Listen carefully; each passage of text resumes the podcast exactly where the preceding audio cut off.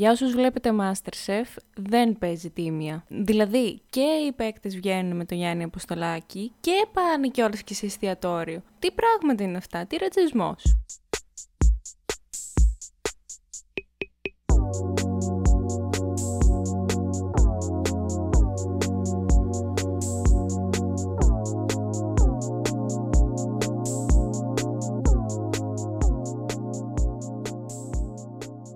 Καλημέρα, καλησπέρα, αναλόγως την ώρα που μας ακούτε, καλώς ήρθατε σε άλλο ένα επεισόδιο Τσάκας. Είμαι η Αλκιόνη και για όσους δεν έχουν ακούσει το συγκεκριμένο podcast, προτείνουμε ταινίες, σειρές, βιβλία και μουσική ανάλογα με τις παγκόσμιες ημέρες. Τι κάνετε podcastιώτες και podcastιώτησες. Ο καιρός ανοίγει, επιτέλους έρχονται ηλιόλουστες μέρες, θα βγούμε έξω όσο μας το επιτρέπουν ακόμα, θα περάσουμε καλά, να ξεχαστούμε λίγο ρε παιδάκι μου, πάρτε και κάνα καφέ στο χέρι και άμα δείτε μπάτσο, αφήστε το στο πλάι και αρχίστε το τρέξιμο. Ας επιστρέψουμε τώρα στα δικά μας.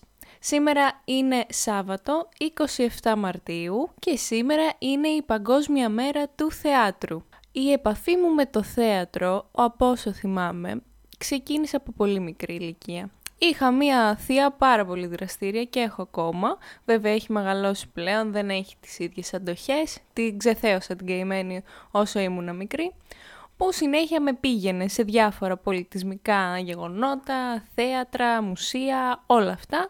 Οπότε από μικρή είχα επαφή με το θέατρο, να είναι καλά βέβαια και το σχολείο που μας πηγαίνουν κάποιες θεατρικές παραστάσεις, δεν έχω να πω κάτι αρνητικό σε αυτό, έχω δει αρκετές παραστάσεις. Σήμερα λοιπόν θα σας προτείνω ταινίες, σειρές, βιβλία και μουσική για τη συγκεκριμένη μέρα.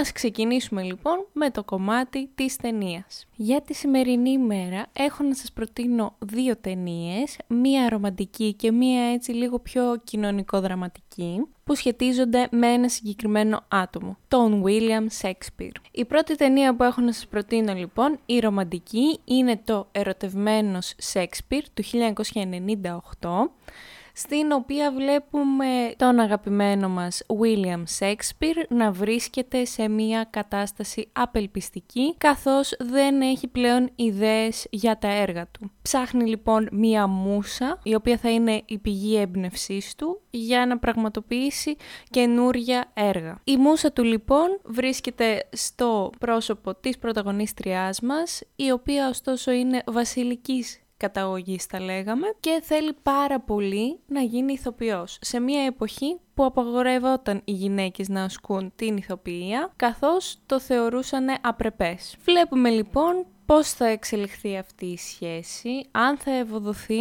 ή αν θα καταστραφεί πλήρως και θα είναι απλώς ένα ρομαντικό ειδήλιο και τίποτα παραπάνω. Shakespeare in Love λοιπόν ή διαφορετικά ερωτευμένο Shakespeare, εύχομαι να την απολαύσετε, ιδανική για όλες τις ρομαντικές ψυχές εκεί έξω. Το μόνο spoiler που θα κάνω σε αυτή την ταινία είναι το εξής. Το έργο το οποίο φτιάχνει ο Shakespeare μέσα στην ταινία είναι το Ρωμαίος και η Ιουλιέτα, δηλαδή του προκύπτει σιγά σιγά η ιδέα αυτή. Δεν άντεξα, ένα spoiler το έκανα.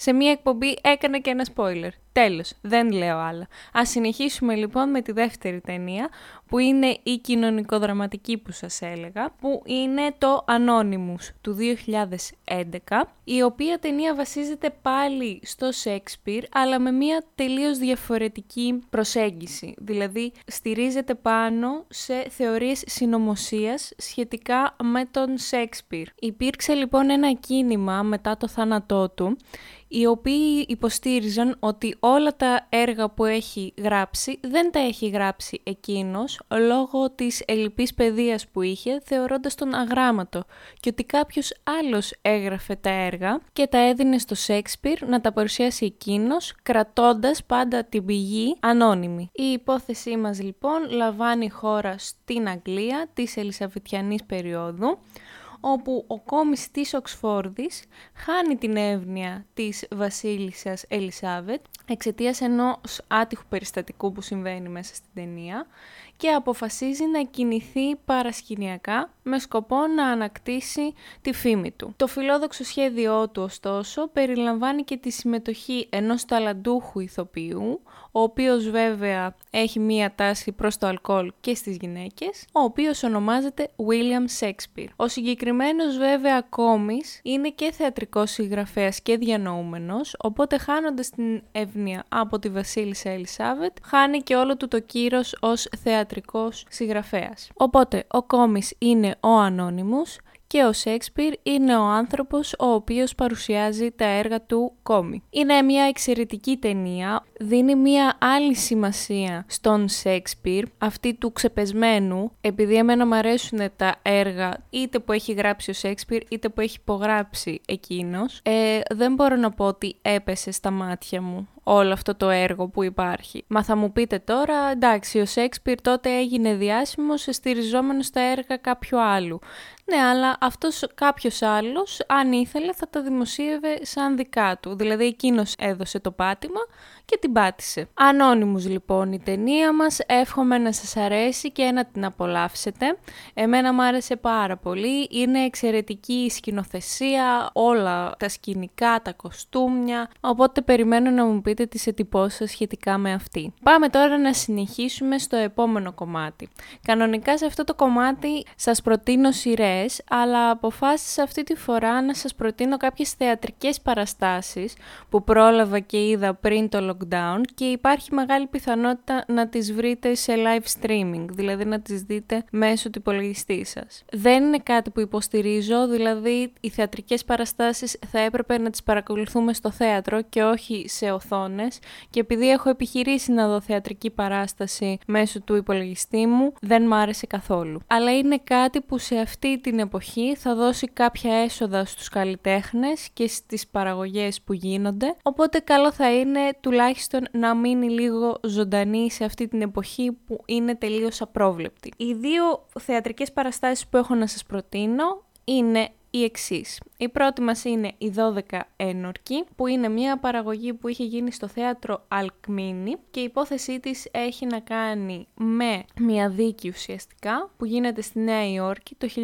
1957, όπου ένα αλλοδαπό αγόρι 16 ετών κατηγορείται για το θάνατο του πατέρα. Η τύχη του βρίσκεται στα χέρια 12 ενόρκων, οι οποίοι θα αποφασίσουν αν είναι ένοχος. Εάν ορίσουν ότι είναι ένοχος, θα οδηγηθεί σε θανατική ποινή. Οι 12 ένορκοι λοιπόν είναι κλειδωμένοι σε ένα δωμάτιο έτσι ώστε να βγάλουν μία απόφαση. Στην όλη παράσταση βλέπουμε τις συγκρούσεις που υπάρχουν μεταξύ των ενόρκων, καθώς οι 11 θέλουν το παιδί ένοχο. Ενώ υπάρχει ένας ένορκος ο οποίος προσπαθεί να φτιάξει διάφορα πιθανά σενάρια στο μυαλό του που μπορεί να είναι και αληθινά και να γλιτώσει το παιδί από τη θανατική ποινή. Είναι εξαιρετικό, κάθε ένας από τους ενόρκους ουσιαστικά αντιπροσωπεύει και μία προσωπικότητα της κοινωνίας εκείνης της εποχής.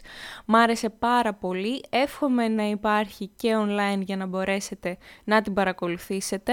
Το δεύτερο θεατρικό έργο που είχα δει είναι ο Γιούγκερμαν, ο οποίος είχε παρουσιαστεί στο θέατρο Πόρια και τον είχα δει ε, live και αυτόν, πρόλαβα. Ε, και η υπόθεσή μας έχει να κάνει με έναν Φιλανδό στρατιωτικό, τον Γιούγκερμαν, που είναι κόμις βασικά, Φιλανδός, ξεπεσμένος πλέον, λόγω του τζόγου, του ποτού, των γυναικών, έχει μπλέξει με όλα αυτά, ο οποίος έρχεται στον Πειραιά και μένει εκεί προσπαθώντας να φτιάξει τη ζωή του. Βλέπουμε την πορεία του, τα άτομα που μπλέκονται στη ζωή του και που είχαν μπλέξει στη ζωή του. Είναι γενικώς μία βιογραφία του Γιούγκερμαν. Πάρα πολύ ωραία παράσταση και αυτή.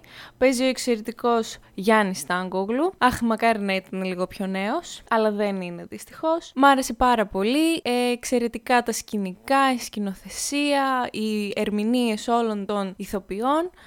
Εύχομαι να τη βρείτε και αυτή online, να την παρακολουθήσετε, αν και ξέρω ότι το καλύτερο και για τις δύο αυτές παραστάσεις είναι να ανοίξουν τα θέατρα και να τις δείτε ζωντανά. Επίσης, οι 12 ένορκοι έχουν παίξει πολλές χρονιές στο θέατρο, γιατί είναι μια εξαιρετική παραγωγή και θα πήγαινα κι εγώ άνετα δεύτερη φορά να τη δω.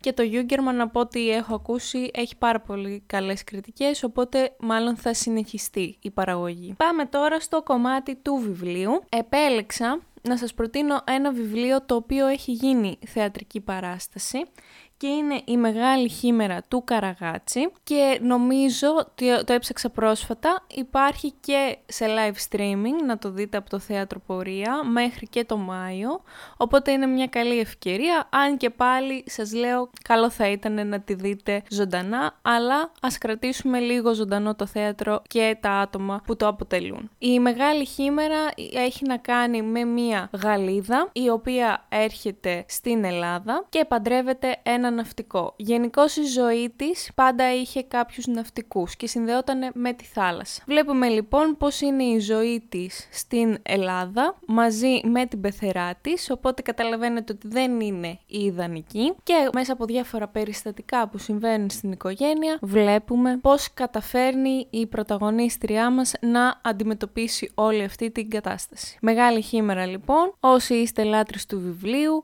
καλό θα ήταν να διαβάσετε το βιβλίο, ενώ όσοι είστε οπτικοακουστικοί τύποι, εύχομαι να σας αρέσει η παράσταση που βρίσκεται σε live streaming και να είναι μια πάρα πολύ καλή παραγωγή που να σας αφήσει θετικές εντυπώσεις. Και φτάσαμε αισίως στο τελευταίο κομμάτι, το κομμάτι της μουσικής. Για τη συγκεκριμένη μέρα έχω να σας αφιερώσω ένα κομμάτι από ένα musical το οποίο μπορώ να πω ότι ήταν και η πρώτη θεατρική παραγωγή που θυμάμαι να έχω δει. Πρέπει να ήμουν εκεί γύρω στα 6, 7, μην πω και πιο μικρή, μπορεί να ήμουν και 5.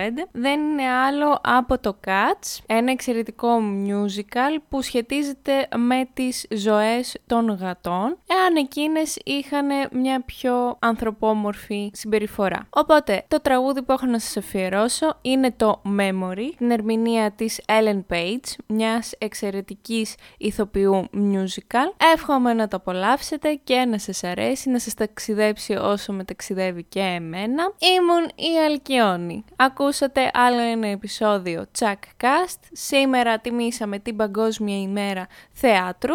Αύριο επίσης είναι και η Παγκόσμια ημέρα του θεάτρου σκιών στις 28 Μαρτίου. Έτσι έκανα μια σούμα, γιατί με το θέατρο σκιών δεν έχω πολύ επαφή, εκτός από τον Καραγκιόζη. Οπότε, εύχομαι να σας άρεσε το συγκεκριμένο επεισόδιο. Μπορείτε να αφήσετε τα σχόλια και τις εντυπώσεις σας στο λογαριασμό μου στο Instagram, αλκιόνι κάτω παύλα σάρτς. Σας φιλώ, σας χαιρετώ και θα τα πούμε στο επόμενο επεισόδιο.